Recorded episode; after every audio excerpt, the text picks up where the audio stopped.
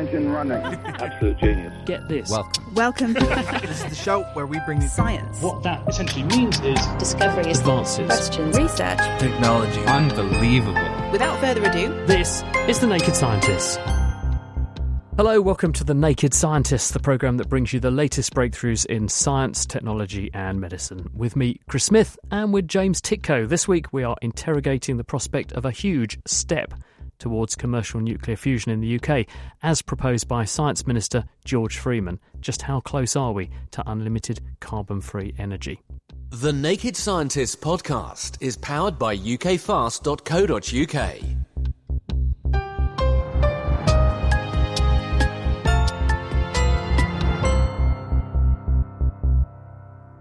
Now, earlier this month, the UK Atomic Energy Authority launched an initiative that's called STEP.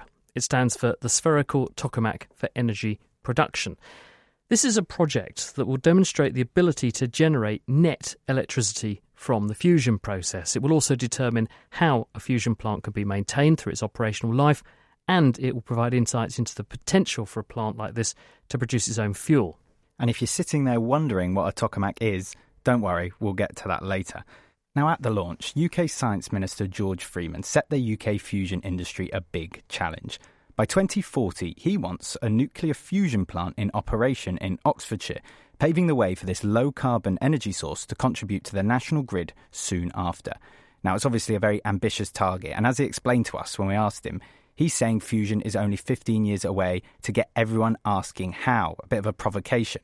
Because, as he puts it, and I quote, We're in a global race which we cannot afford to lose by going slowly. So, today we're going to be interrogating the feasibility of this bold claim by speaking to experts both from within and also outside the nuclear fusion industry. With us first to kick off and give us some of the background to all of this is Imperial College London's fusion physicist Brian Appelbe. In a nutshell, when we say nuclear fusion, what actually is that? How does it differ from what's currently being harnessed to provide nuclear energy at, say, a nuclear power station? Yes, a nuclear fusion at its most basic level is just a nuclear reaction in which you take two nuclei, and these are light nuclei that come from near the start of the periodic table, and you force them to join together, you fuse them.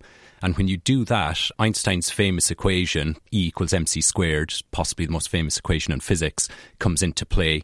And a small amount of the mass of those nuclei that you're fusing together is converted into kinetic energy of the particles. So, really, you're not creating energy, you're just moving energy from being part of the rest mass of the particles to being a kinetic energy, which you can then recover and use to create electricity. But yes, this is different. Our current power plants are all based on fission.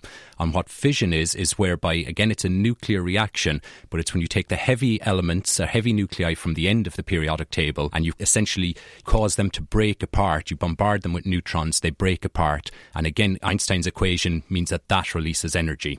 So fusion is when we are joining the particles together. The real challenge, though, is be, when we bring the particles close together, they start to repel each other electrically. And what we need to do is we need to make this thing that we call a hot plasma, whereby the fusion reactions can actually happen. Yes, we know the physics works because we look up in the sky and there is a sun which has been there for billions of years and is responsible for all life on Earth, or at least sustaining all life on Earth. And therefore, we know the physics works, but we basically have to try and recreate that here on Earth. I think that's very true. And sometimes us fusion physicists question are we engineers or physicists? Um, so, this is the process by which the sun gets all its energy. So, we know it works. What we are trying to do is do it in a controlled manner. At the moment in the laboratory, can we essentially get these reactions to happen on a small enough scale such that we can actually recover the energy and convert it into electricity? So, that's really challenging because when you make this plasma hot, it immediately wants to blow itself apart. The sun works because it is so massive that the gravitational force from all the massive material in the sun holds it together. But when we make our plasmas in the laboratory hot, they tend to just blow apart. So we must find ways of confining them and keeping them in place. Why is this regarded as such an energy panacea? Why is this better than the fission process that we know we can already do, do well, and produce lots of energy that way? First of all, I guess it's a nuclear form of energy, so that means it's not going to really emit many greenhouse gases as compared to fossil fuels. Then comparing it with fission, you get more energy per unit mass from fusion than from fission energy, so it's a, it's a more efficient source of energy. And then also because you're taking nuclei that are near the start of the periodic table, they essentially are less radioactive than the fission materials that you use. So the nuclear waste from fission, you know, we have to store that for thousands of years.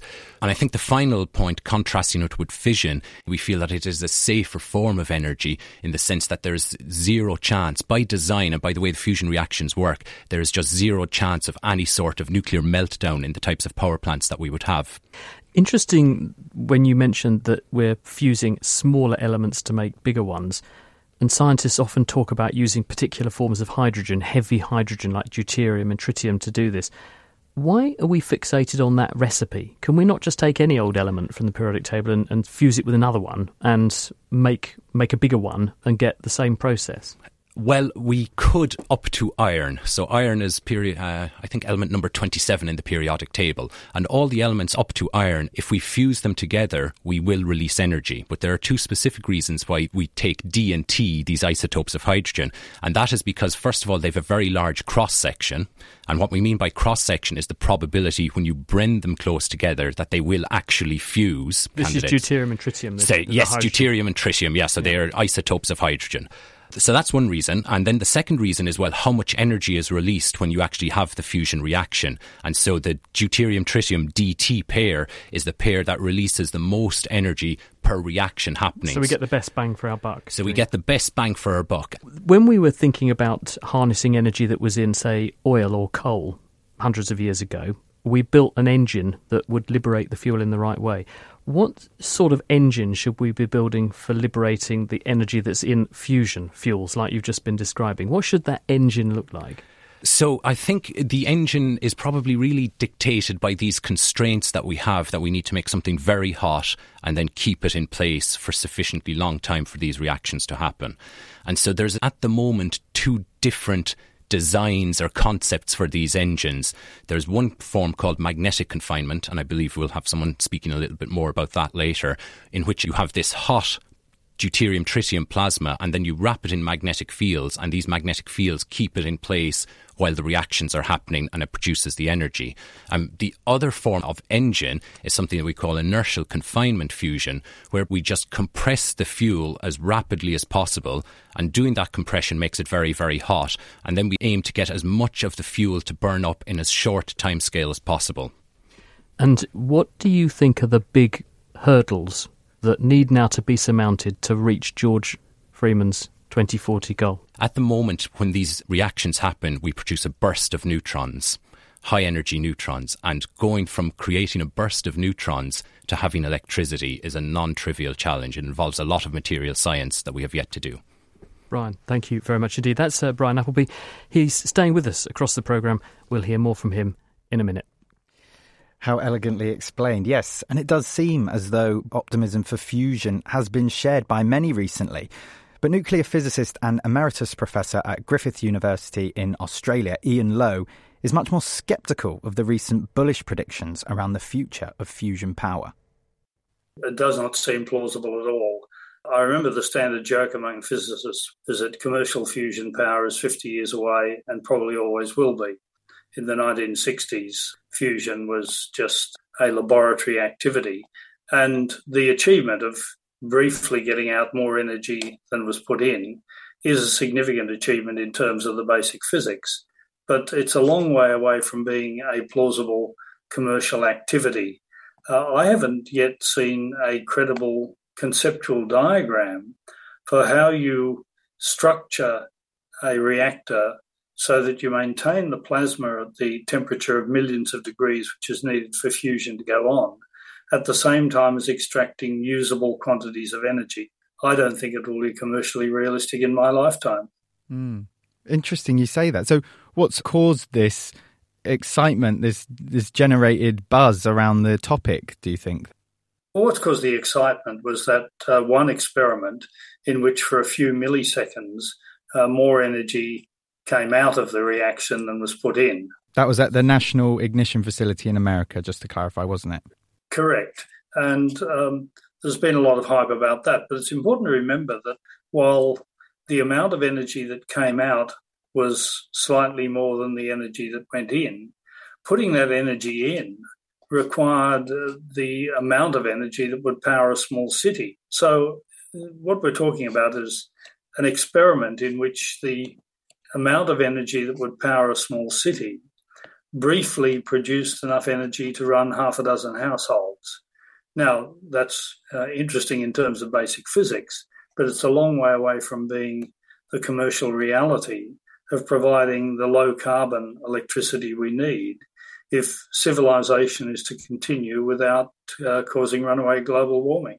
Well, I suppose then we've got an energy gap to fill, haven't we? We've seen a lot of progress in other renewable energy sources in recent years, solar and wind. Is the sort of buck going to be passed to solar and wind? If we're talking about zero emissions by 2050, the easy part of that is getting zero emissions from electricity supply. It's much harder to decarbonize transport and agriculture and buildings and manufacturing. So we really need to have zero carbon electricity by 2040. And if the earliest, that uh, the most optimistic view of when you could have one commercial reactor running is 2040, that uh, just doesn't make any impression at all on the problem. I wonder if you could speak a bit to the deployment difficulties, though, with solar and wind, and that that's been the sort of root cause, hasn't it, of why people have looked to ventures like fusion as somewhere we need to find energy if we're going to, as you say, decarbonize by our ambitious global targets? Yes, I suppose there's two points. Uh, one is that in the last decade, there's been dramatic reductions in the price of electricity from solar farms and large wind turbines. In 2010, the average price of nuclear fission electricity was about 12 cents a kilowatt hour.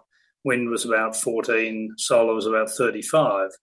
Last year, world average prices were 3.7 cents for solar, 4.1 for wind, 8 for gas, 11 for coal, 16 for nuclear. So solar and wind are now far cheaper. And they're so much cheaper that in the Northern Hemisphere, large coal and nuclear power stations that have long ago amortized their capital cost are being closed down. The critical point of using solar and wind is that you need storage because the sun doesn't always shine and the wind doesn't always blow. There's been great improvements in battery technology and pumped hydro storage. The other point I'd like to make, though, is that we shouldn't assume that the demand for electricity is fixed and given. By far the most cost effective way of reducing the amount of carbon dioxide we put in the atmosphere is improving the efficiency of turning energy into the services that we need.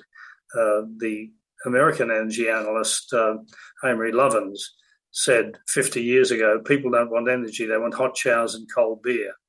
And uh, we really should be putting a lot more effort into improving the efficiency of the appliances that turn energy into the services that we need, like heating and lighting and electronics, uh, rather than assuming that we need to keep scaling up the amount of electricity that we pour into inefficient devices.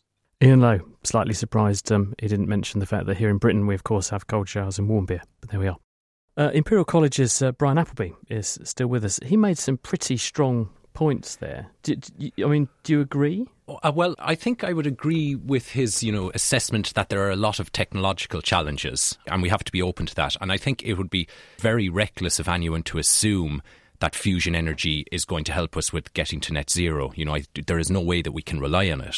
As in, because it's not going to happen soon enough. Well, it, it's it may or may not, but I don't think we can assume it will happen by 2040 simply because there are so many technological challenges that we have not yet tackled. I think we can be confident when we have the time and the resources to tackle them that we will be able to overcome them, but that might take longer than, than we expect. Um, so I think he's right on that point, but I think just stepping back from the purely commercial point, you know, it's, it's a challenge worth undertaking because it is such a fundamental different form of energy. So if we can get it to work, it is game changing. Thanks, Brian Appelbe there.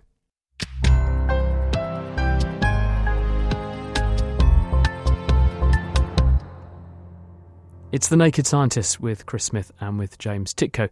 We've been inspired by the UK Science Minister George Freeman's comments when he threw down the gauntlet to commercial fusion in this country a week or so ago, pressing physicists to achieve the feat of, in at least one plant in our country, commercial nuclear fusion by 2040.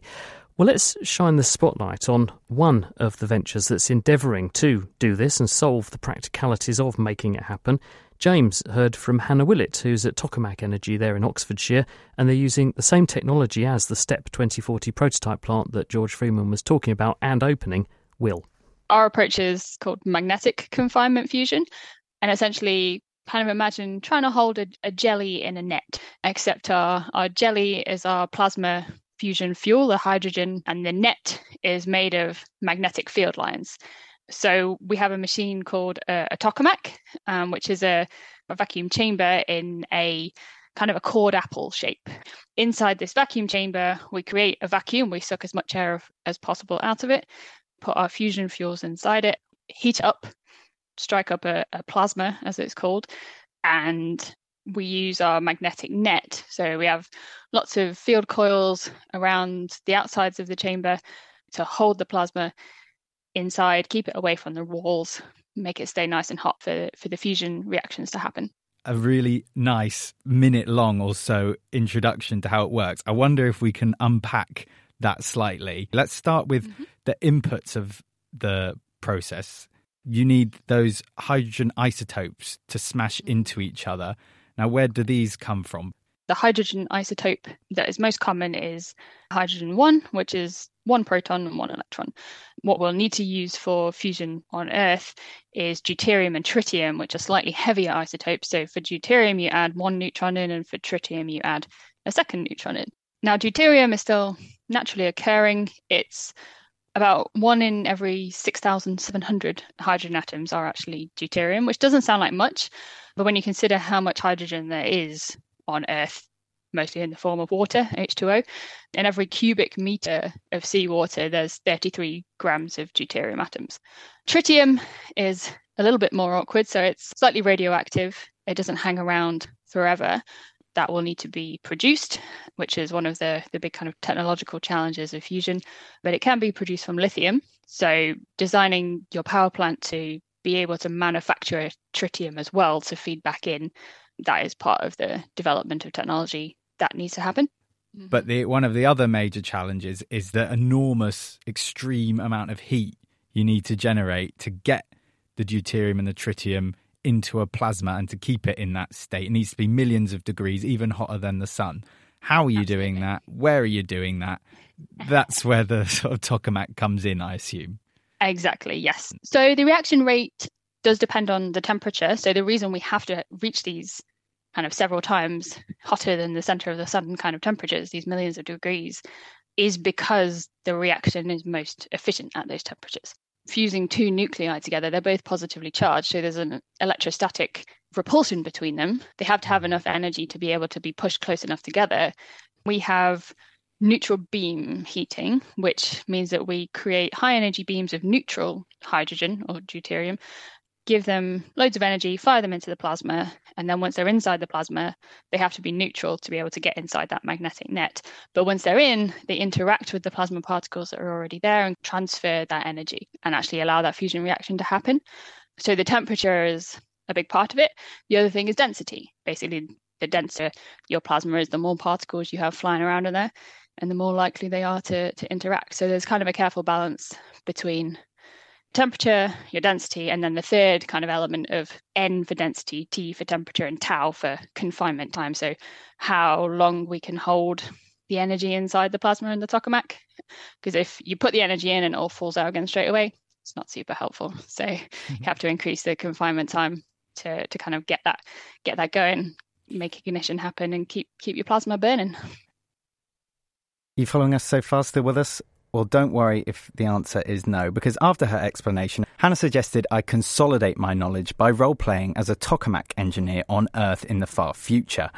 Keen to take up the challenge and prove what I'd learned, I tried my hand at the mobile game, which thrusts the player into the hot seat of a futuristic power plant. The energy shortage of the 21st century has been overcome. The solution? Fusion energy. Fuel is heated to its plasma state at 200 million degrees, at which it fuses and releases vast amount of energy. Powerful magnets hold the plasma inside the power plant. You are the operator of a typical fusion power plant in 2103. As operator, you must drive the machine to the ideal fusion conditions. You control strong magnets to cage the plasma in the steel vessel, a powerful microwave heating system enabling the plasma particles to fuse, a microwave cannon to blast magnetic islands. You've got to look after the temperature gauge, which goes up to 200 million degrees, and the confinement gauge, where you adjust the magnetic power to keep the confinement at the right level. Right, okay, I think I'm ready to give this a go. So I want to raise the magnet power. Oh, that's the confinement's way too high. Oh dear, sorry, sorry. Okay, we'll increase the temperature. But that in turn brings the confinement quite low. Up comes the magnet. Okay, well done. Core temperature is rising again. Phew. So the trick is to raise the magnet power and the heating power sort of evenly.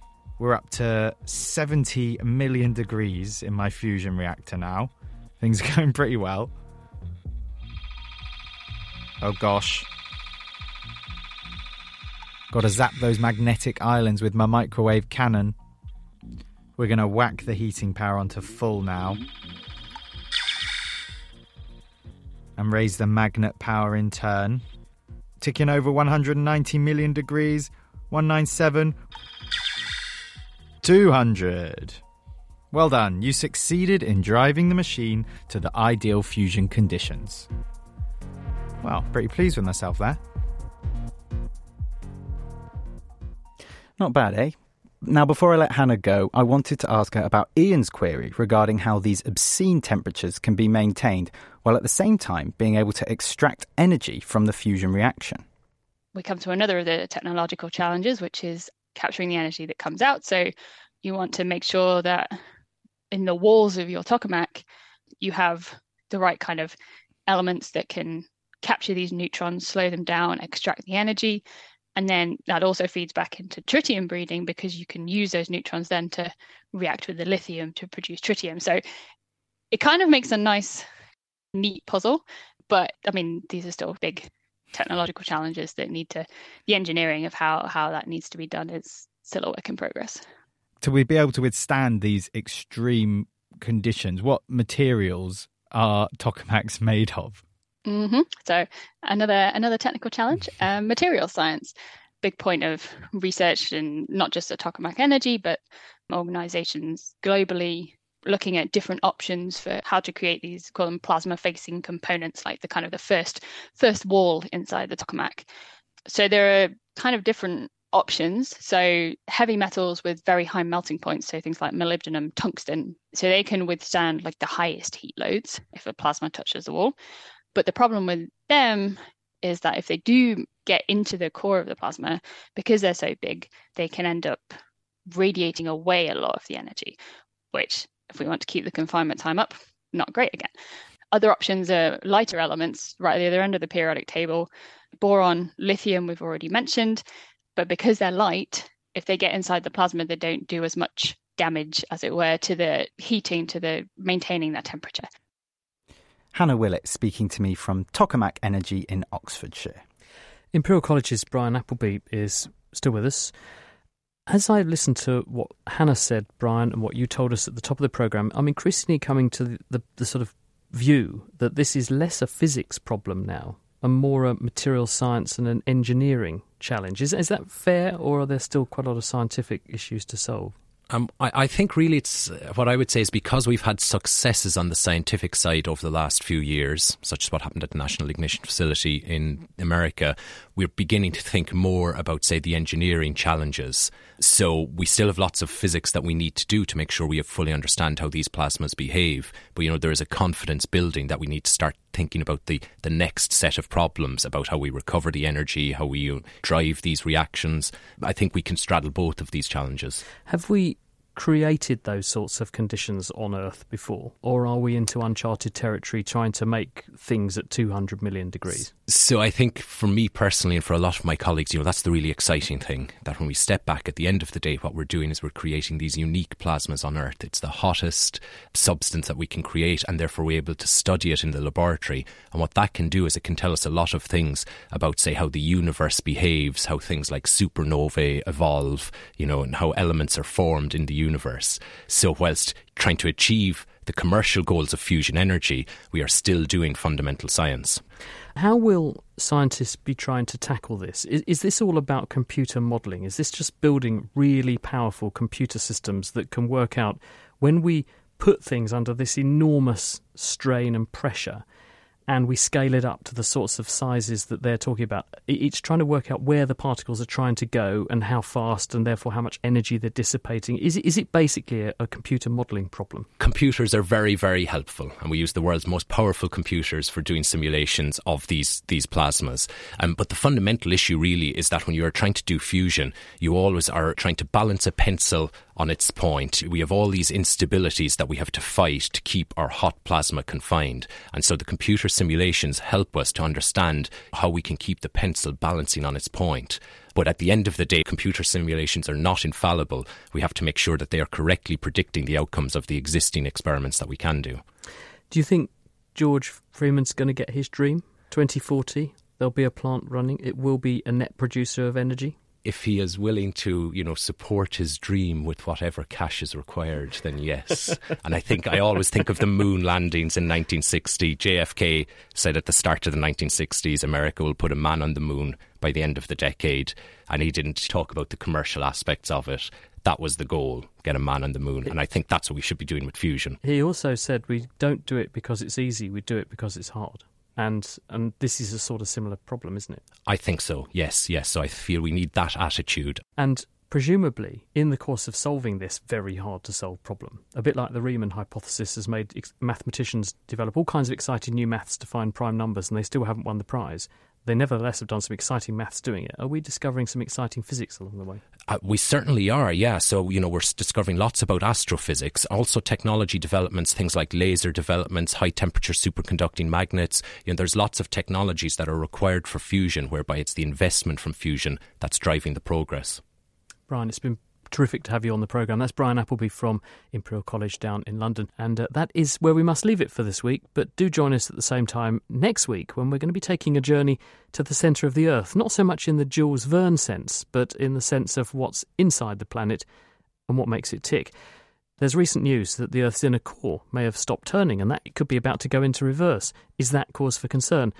And what can tectonics teach us about the origins of life on our planet? Plenty to get our teeth into next time. The Naked Scientist comes to you from the University of Cambridge's Institute of Continuing Education. It's supported by Rolls Royce. I'm Chris Smith. He's James Tytko. Thanks for listening, and until next time, goodbye.